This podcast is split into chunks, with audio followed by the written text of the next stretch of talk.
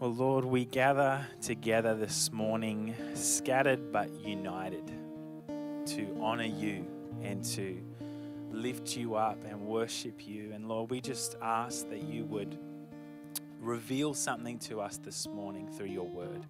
Would you open our minds and open our hearts to receive from you so that we can be transformed by you and be more like you, God? We ask this in Jesus' name together this morning. Amen. Well, welcome, church. It's good to be with you today.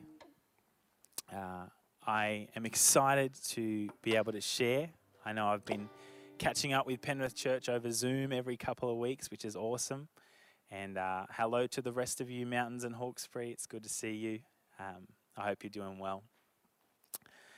Uh, next week, we've got Father's Day coming up which is uh, super exciting. We've got a snacks episode that's going to drop uh, next Sunday morning. So get ready and excited for that. It's going to be really cool. Uh, our team's been working so hard at that, and especially to Bethany, great job. Thank you so much. Uh, about to pop with little baby. Um, you know, just on the topic of Father's Day, before I get into the, the word this morning, I was putting Neve to bed the other night. And um, thanks, man. And she was talking to me about how she was a little bit afraid. And uh, the shadows on her wall were kind of creeping her out a bit. And I said to her, Neve, you don't need to be afraid, hun. I said, God, God is going to protect you. He's going to look after you. And she said, Who is God? And I thought, oh, okay. I said, well, he, he made everything, Neve. He created the whole world. And she says, no, he didn't do that. I said, well, where do you think the world came from? Who made the world then? And she said, Daddy. And we finished up the conversation and I tucked her in and she went to sleep. But that hit me. Like, my four year old thinks that I'm God. My four year old considers me as the creator of the world. Like that, that's sort of mind blowing stuff. And um, fathers, you have such an important role to play. Like, and I don't want to put pressure on anybody, but I want to let you know that what you do matters. Every moment that you spend parenting your kids, reflecting the Christ to your kids matters. Every moment you give them your attention, every moment that you're just present in the room matters to them. Because we we see God how we see our dad. And so I'm really excited to be honoring father fatherhood with you all tomorrow uh, next week for Father's Day. Awesome. Well, let's get into the word. You know, a few weeks ago, the Lord prompted me to read James the book of James, and I thought I like the book of James. I've read that a few times, and uh, heck, I can, I can I've even memorized some of the verses in there. And so I I started to read it, and uh, I got through, and, and at about verse eight, I stopped, and I went, okay, what am I reading? You know how when you just read something but you don't actually understand, you don't take it in. And so I went back to the start again, and I, I read it again, and I got stuck again, and then I read it again. And I started to realize that even though I, I've memorized some of these verses, I haven't actually truly grasped what it is James was trying to say. And so this morning, I want to share seven verses out of the book of James. I didn't get any further than verse 8.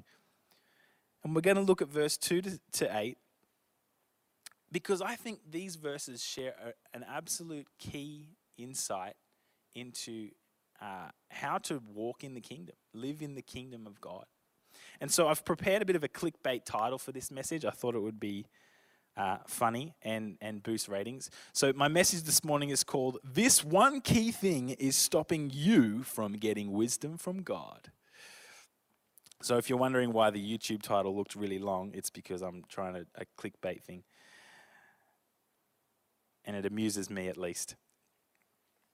So let's go the book of James, chapter 1, verse 2. Let's read through this passage together, and then I'll start to break it down for you. It says, Count it all joy, my brothers, when you meet trials of various kinds. For you know that the testing of your faith produces steadfastness or endurance or perseverance. And let steadfastness have its full effect, that you may be perfect and complete, lacking in nothing. If any of you lacks wisdom, let him ask God, who gives generously to all without reproach, and it will be given him.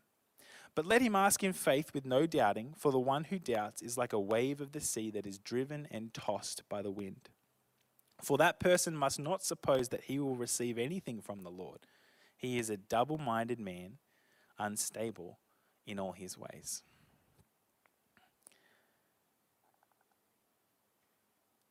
Let's have a look at this, this passage verse by verse and break down what God started to reveal to me as I, I really pondered on it. So, verse 2 and 3, it says, Count it all joy, my brothers, when you meet trials of various kinds, for you know that the testing of your faith produces steadfastness. Right away, that phrase, trials of various kinds, hit me. I just, I'm like, well, that's a nice way to put it. That's another way to say everything's falling apart. The world's a mess. I'm struggling on all fronts. I can't do anything. I want to give up. I'm, I'm just about done.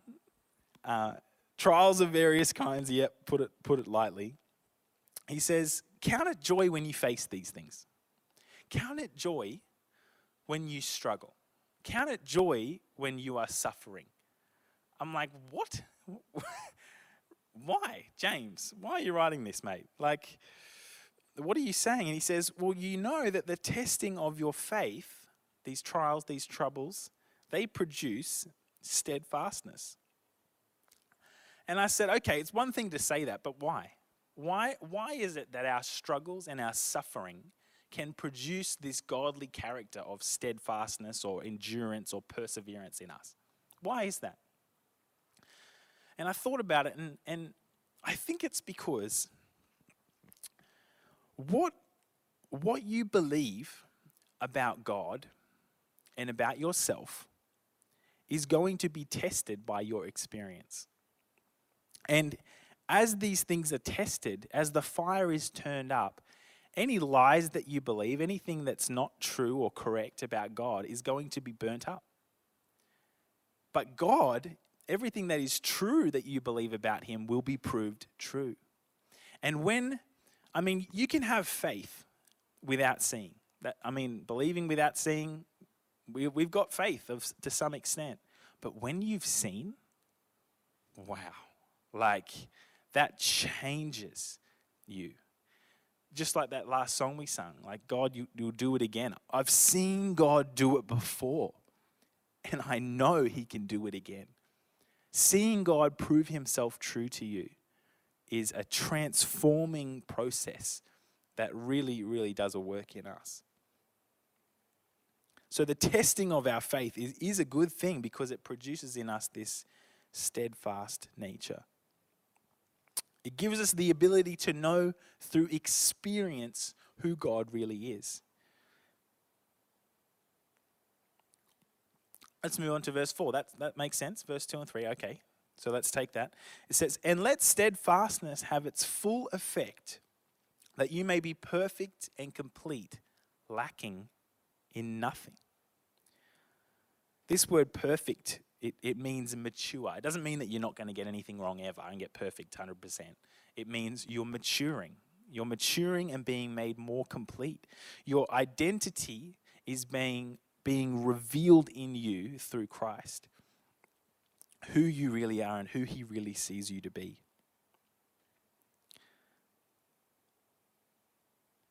See, God, this is, this is the thing. This process of our suffering and our troubles and our trials, it produces our real God given identity in us through this testing of our faith, which means that God deliberately allows you to go through things that suck. God is letting bad things happen to you. God is letting you go through trouble. He's letting you struggle. He's letting you suffer. And for a lot of people, we don't like the idea that God would let that happen. We don't like the idea that God would let us suffer. God, if you're real, you should just deliver me from everything that I struggle with, right? Aren't you supposed to love me? But the truth is, He knows that the very thing that you struggle with is the very thing that will push you back to Him. It's the very thing that will reveal uh, who He sees you as and who He really is in you. And that will mature and complete you. God wants you to be mature and complete. He doesn't want you to walk through your life ignorant of who you really are. He doesn't want you to walk through your life ignorant of who He really is. He wants you to know. He wants you to know the truth so you can walk in the truth. Because that's really living. This is living now. Haven't sung that in a while. Let's bring it back. Oh, wait. yeah, I don't think it would work with an acoustic it. Well, maybe, you know, acoustic version.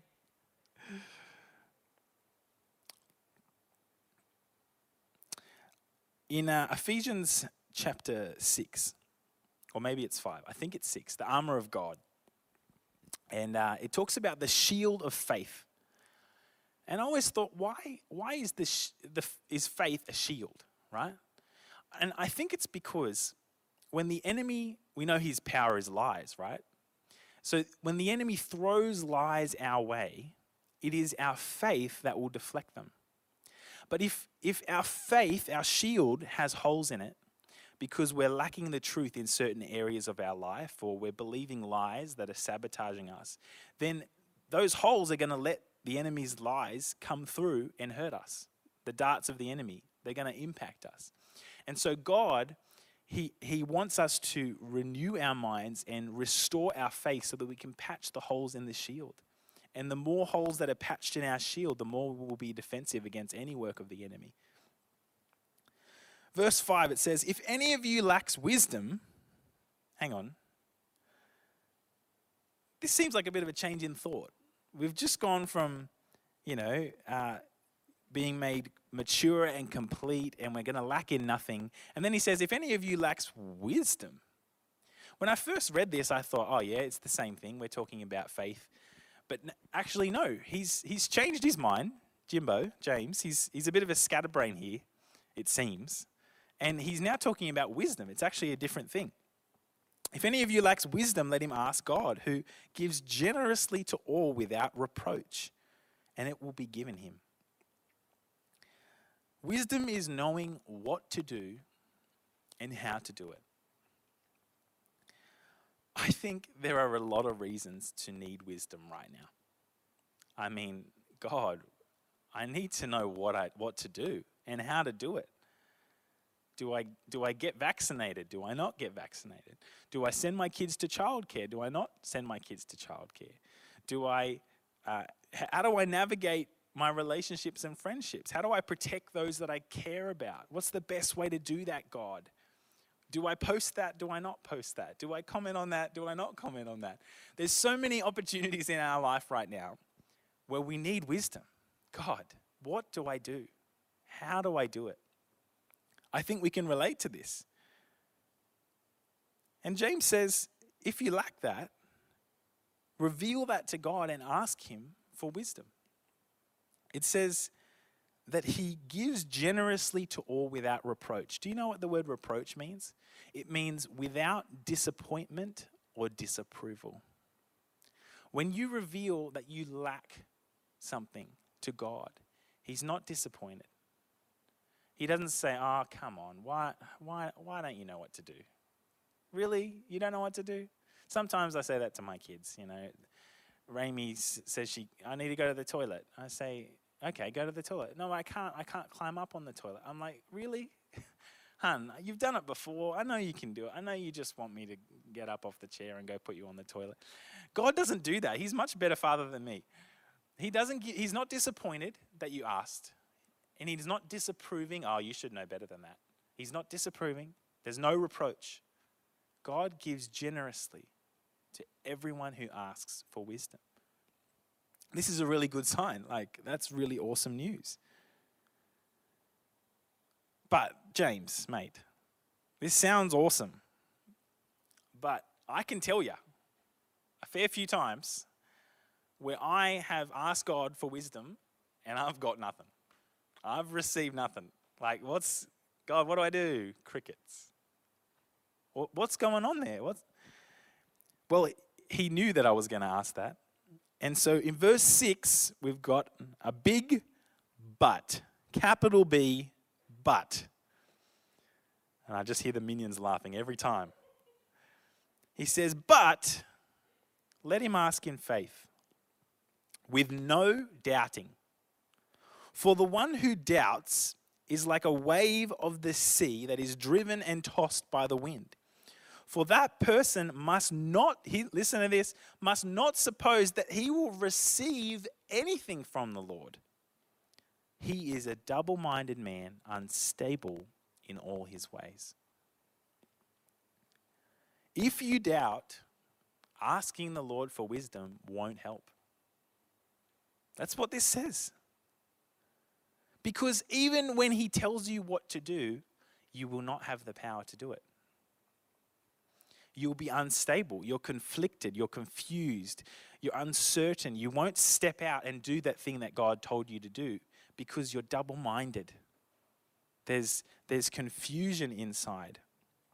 You're driven and tossed to and fro by every little bit of information that gets thrown at you because you don't have faith.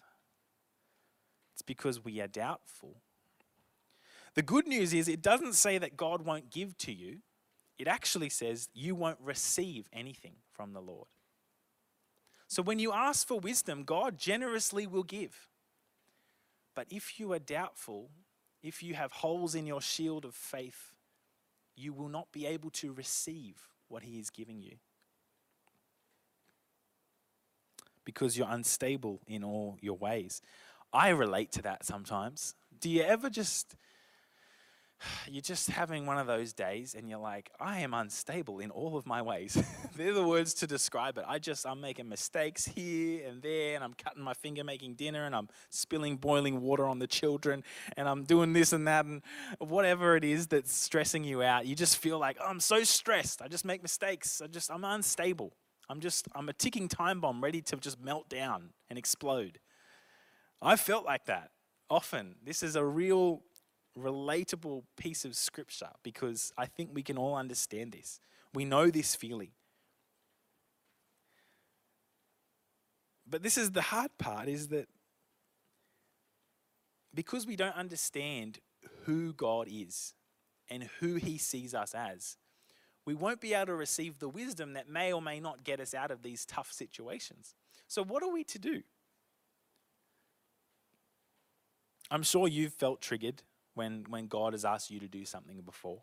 Maybe you've got this prompting that you need to go and step out and talk to your neighbor, but you've just got all this anxiety around it. And so you um and an R and um and an R, and then you just never do it. Or maybe God said something to you and it's just confused you. You're just left baffled. Like, what does that mean? God, I just, I'm so confused. I just don't understand. I don't, God, I thought you told me this, but I, don't, I can't make sense of it. Maybe you, like me, have asked for wisdom and you just haven't received it. It's because you're double minded. We are double minded sometimes in different areas of our life. We know what we need to do, but we just can't seem to do it. We know what we need to change, and we can't change it. It's because we've got conflicting beliefs inside. We doubt. So, what, what are we to do? So I, I can't receive wisdom from God because I doubt. How do I fix that? Like, what am I supposed to do? Well, let, let me give you a hint. It's not through summoning up more faith. Faith cannot be achieved through effort. I, I, I'm afraid that I've seen a bit of preaching over the last few years across the internet church, let's say that, that talks about faith as though it's something you can muster up through effort. Faith, it's, it, that's not what it is. It's absolutely not that. It, it says that Jesus is the author and the finisher of our faith. We don't, there's nothing in between for us. We don't do any work of that. He's the author and the one who completes it. Faith comes from the Lord only. We don't muster it up. And so let me try and help help you understand what, what I think's been uh, revealed to me, which is that our beliefs kind of have two components. we've got the head and the heart. Or for those of you who are a bit more scientific or psychological, you've got your conscious mind that you're aware of, and then the subconscious part of you, which is something like 95% of who you are, the one that drives the car when you don't remember how you got to work. That's that part of you. So you've got these two conflicting parts your mind and your soul or your will or whatever you want to call them. Let's just say head and heart, make it simple. And one of them can believe one thing, but the other might not believe that same thing. And so you're double minded. There's like two minds. You've got your head belief, which is something that you intellectually understand. You intellectually agree, yes, that is true. But then you've got your heart belief, which is that deep down, it doesn't really seem like it is true. It doesn't, it doesn't quite feel true to me. My experience has told me that that's not quite true. I know in my head, yes, God is going to supply all my needs. I know He's going to look after me. Yes, I believe that. I agree in my head that is true. I have no reason to doubt that. Yet, deep down, when the rubber hits the road and that big bill comes in that I wasn't expecting, I panic. It doesn't feel true to me that God's going to look after me in this moment. It feels like I've got to do something else to get me out of this mess. That's what we're talking about a, a conflicting belief between our head and our heart. Sometimes these things are aligned. So, for example, I have a belief that I, I'm a smart person. I'm, I'm intelligent and I can learn just about anything that I put my mind to. And I believe that with my head and my heart. I know intellectually, you know, I've done pretty well in my life and I, have I, I guess, proved that I'm smart, but I also just feel like that's true. I can tell you that I feel like I'm an intelligent person without any doubt, without any anxiety or panic. There's just complete peace because there's balance between my head and my heart about this thing. I believe that is true to my core. But with other things, that is not true. For example, in my head, I also believe that Macca's is crap food. And what I mean is calorie rich and processed, right? C R A P. It's just an acronym. It's, it's, it's crap food, and there is never a good reason to need to eat it, right? I believe that. In my head, McDonald's, there's never a good reason to need to eat that.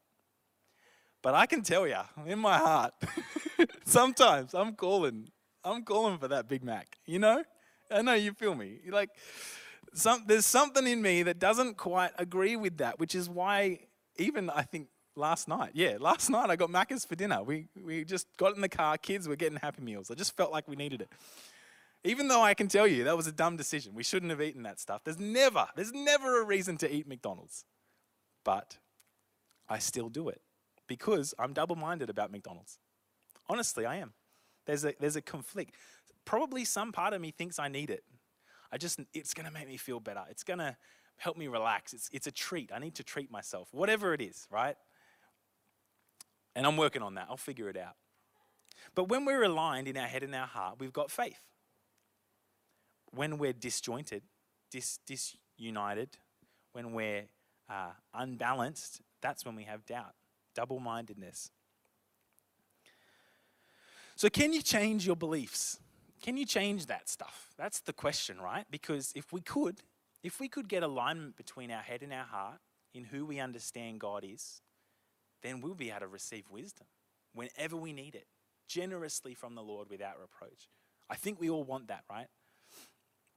Well, I know that you can change your beliefs because so I I've grown up as a kid, teenager, even young adult, and I hated peanut butter.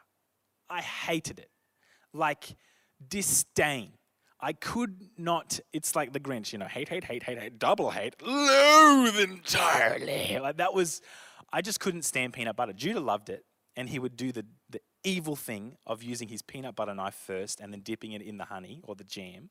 And I'd be like, How dare you contaminate my toast topping with your disgusting poo? I honestly treated peanut butter like it was poo.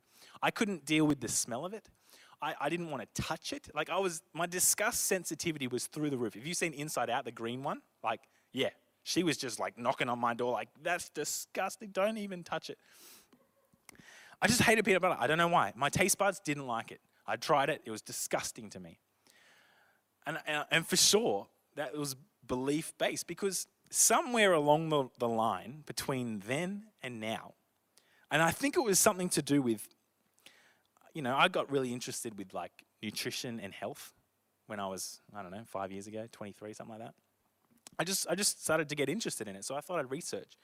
And I discovered that peanut butter is like, it's king. This, this thing, it's, it's got brilliant protein for you, healthy protein, healthy fats. It's really good, calorie rich, and it's like it's almost like a low consequence, delicious food. And I learned all this amazing stuff about peanut butter. I'm like, I thought it was just like Nutella, you know, Nutella, that ain't healthy. Peanut butter, it is healthy, especially that 100% peanut stuff you can get without any salt or sugar added. And, uh, and, and somewhere along this line, I thought, you know, I'm going to give peanut butter another go. And because my understanding had changed, my, my belief in peanut butter had changed. And now I love peanut butter. I love it. I'll eat it every week. I'll eat it often. I'll smear tablespoons of it on my toast. Like, I love peanut butter. And so there's, there was, there's been a real belief change in me somewhere, somehow. So I can tell you, beliefs can change. It's good news. And all the vegans said, Amen.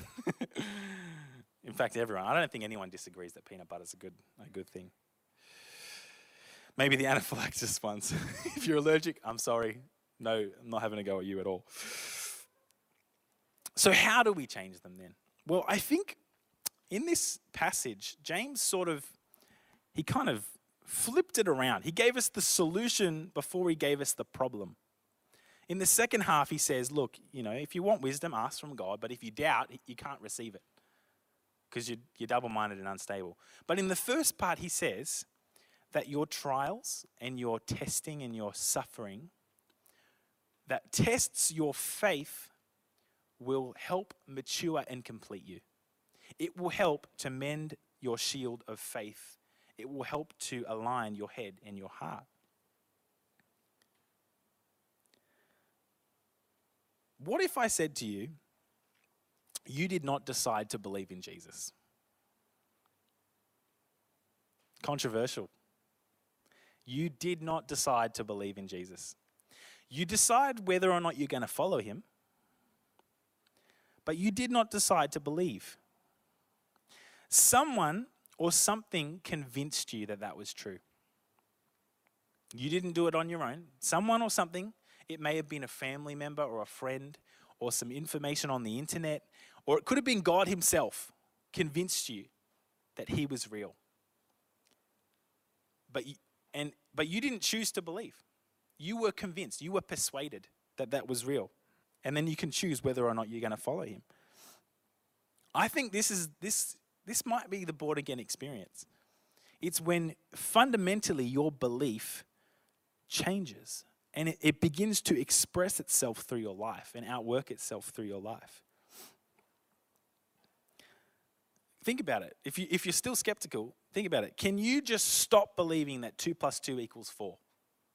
Just try. Try for a second. Just try stop believing that that's true. You can't.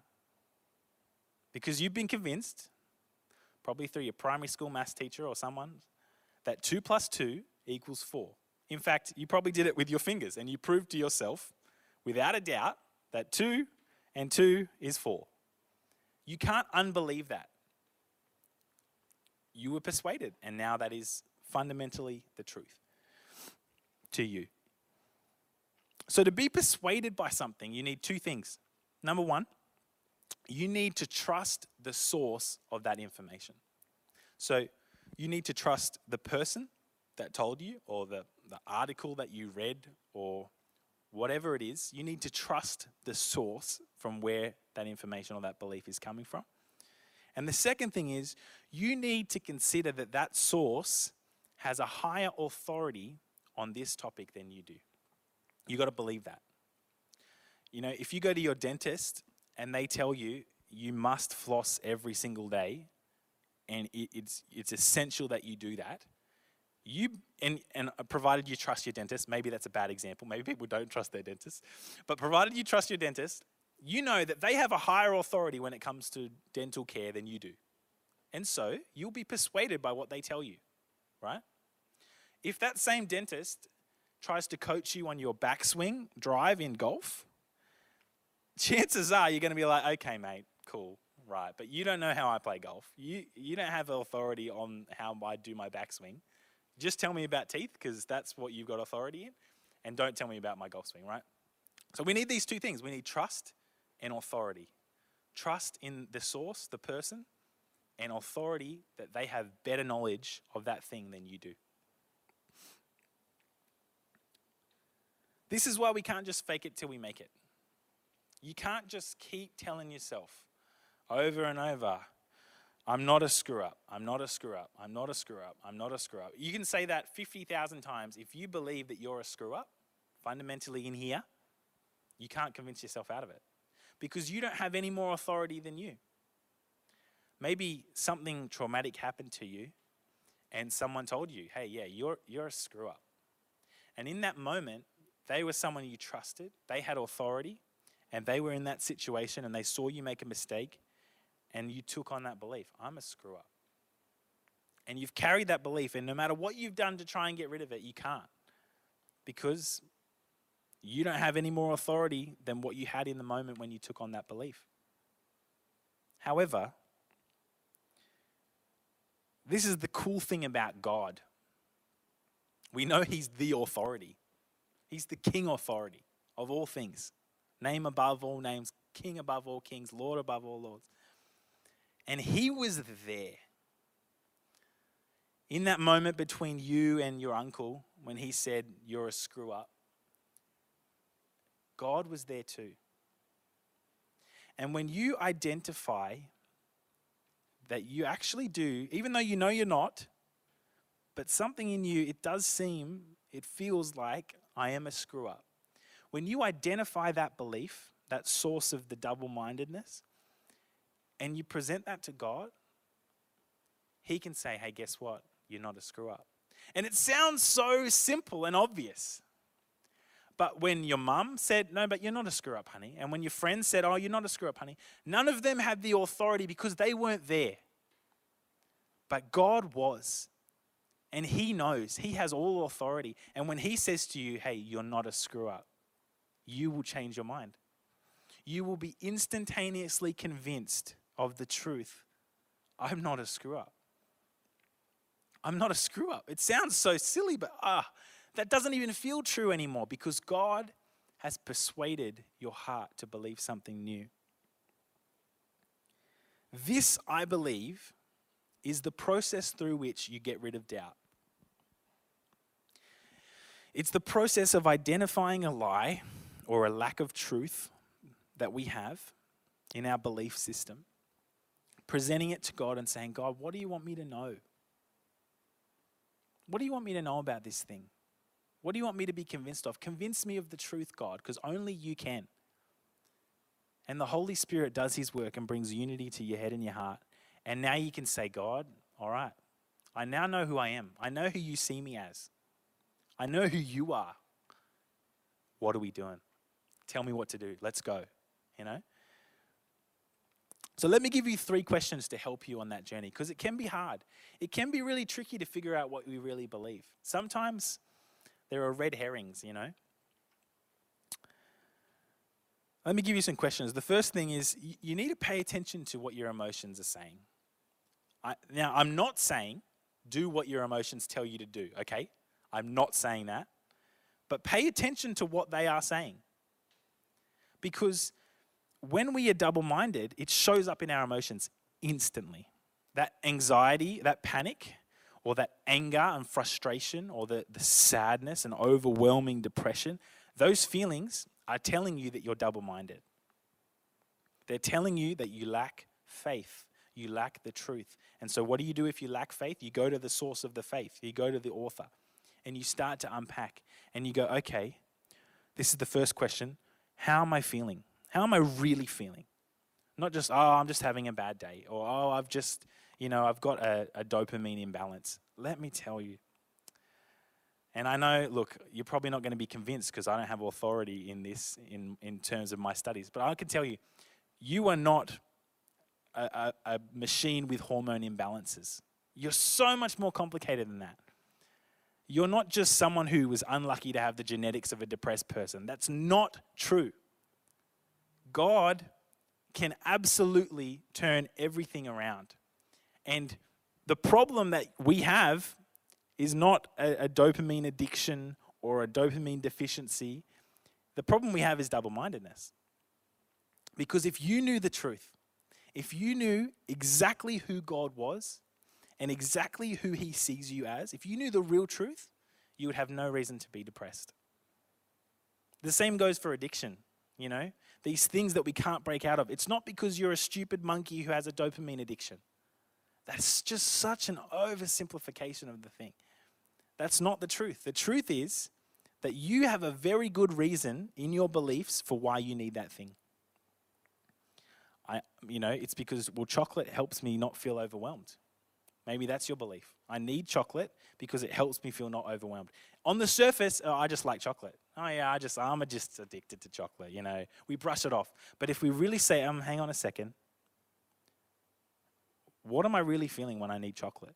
Oh, I'm feeling something in me is feeling rejected. I, and I feel like I really need this thing. Why do I feel like I need this thing? We'll find, and I can guarantee you, every addiction you have, of course, gets reinforced by the mechanisms in our hormones. But fundamentally, you have an addiction because you have a need for it. You believe you're smart, you're very smart. Your mind knows exactly what it's doing, and it knows that that nice thing solves the problem. And so, what we need to do is identify our lie, bring it to God, and now we're released from our addiction. I don't need that thing anymore. I've experienced this actually in my life, and I know many others who've experienced this exact thing. So, how am I really feeling? And then we say, why, why do I really feel that way? Or maybe another way you could say it is, why am I really doing what I'm doing? You know, maybe maybe you're going to search a website that you shouldn't. Maybe you should just stop. Why am I really doing this? Ah, oh, it's because I got an addiction. No, no, no, no, no. Why? What was I feeling before that's causing me to feel like I need to do this right now? Oh, I was feeling rejected earlier. Why do I want to search this up? Oh, it's because it's because I won't feel rejected. I don't get rejected by this. Ah, now you know why you do it. The same can go for anything. How am I really feeling? Why am I feeling that way? Why am I doing what I'm doing? And once you've figured out what you believe, this is the, the key. It's God, what do you want me to know? Lord, I believe that I'm worthless. What do you want me to know? You've got the authority. I trust you. What do you want me to know? and He will convince your heart. Because I know in your head, I know in your head, you read your scripture, you know what the truth is intellectually. That's not the problem. The problem is double mindedness. But the Lord will restore that. It's what He does, it's who He is, and it's powerful. As I finish up this morning, I wanted to leave you with a, a scripture verse you would all know, but I wanted to give you a bit of a different take on it. Psalm 23, verse 1 to 3. We're just going to read the first part of it. The Lord is my shepherd, I shall not want. He makes me lie down in green pastures. He leads me beside still waters. He restores my soul. He leads me in paths of righteousness. And why does he do all of that? For his name's sake. Why would God want to restore you? Why would He want to fix your doubt and double mindedness? Why would He want to give you wisdom? Do you know why? For His name's sake. This His name is really interesting because if you understand the culture of this time and place, it's not talking about the name, you know, the thing that you fill out on a form to say who you are, or the, the name on your credit card. No, no, no, no, no. This is the same name in the Hebrew that is in the Ten Commandments of you shall not take the Lord's name in vain. And that doesn't mean don't swear. That means when you take on the name of someone who has authority, a king, when you bear their name, you are their representative. So that Ten Commandment is do not represent the Lord in vain.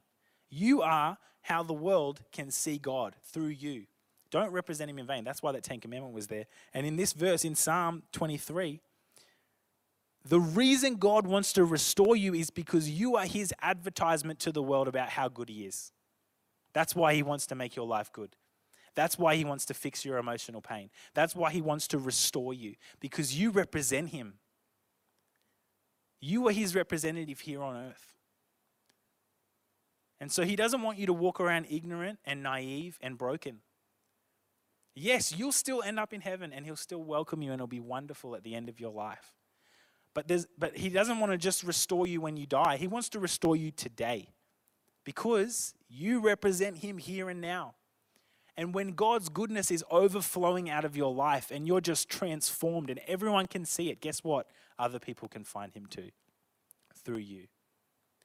So, so this is not a selfish thing for you to want God to restore you. This is, this is actually the way that others will find him. As he mends our broken hearts and, and he fixes our double mindedness, he transforms us into who we were always meant to be. We just got to humble ourselves and submit to the process. Let me pray for you and, and we'll close this morning.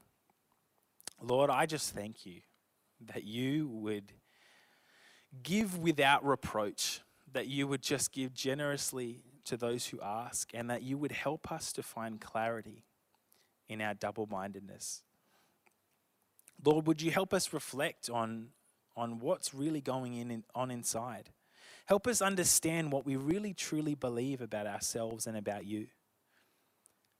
And Lord, help us by convincing our heart of the truth so that we can walk in the kingdom, so that we can be your representative, so that others can see how good you are, so that others can come to meet you too.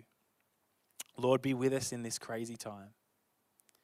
Thank you for giving us wisdom to learn how to walk it, and we love you. In your precious name, amen. Awesome. We'll have a great week, church, and uh, I really am excited about celebrating Father's Day across the nation with you next week. Have a fantastic week ahead. God bless.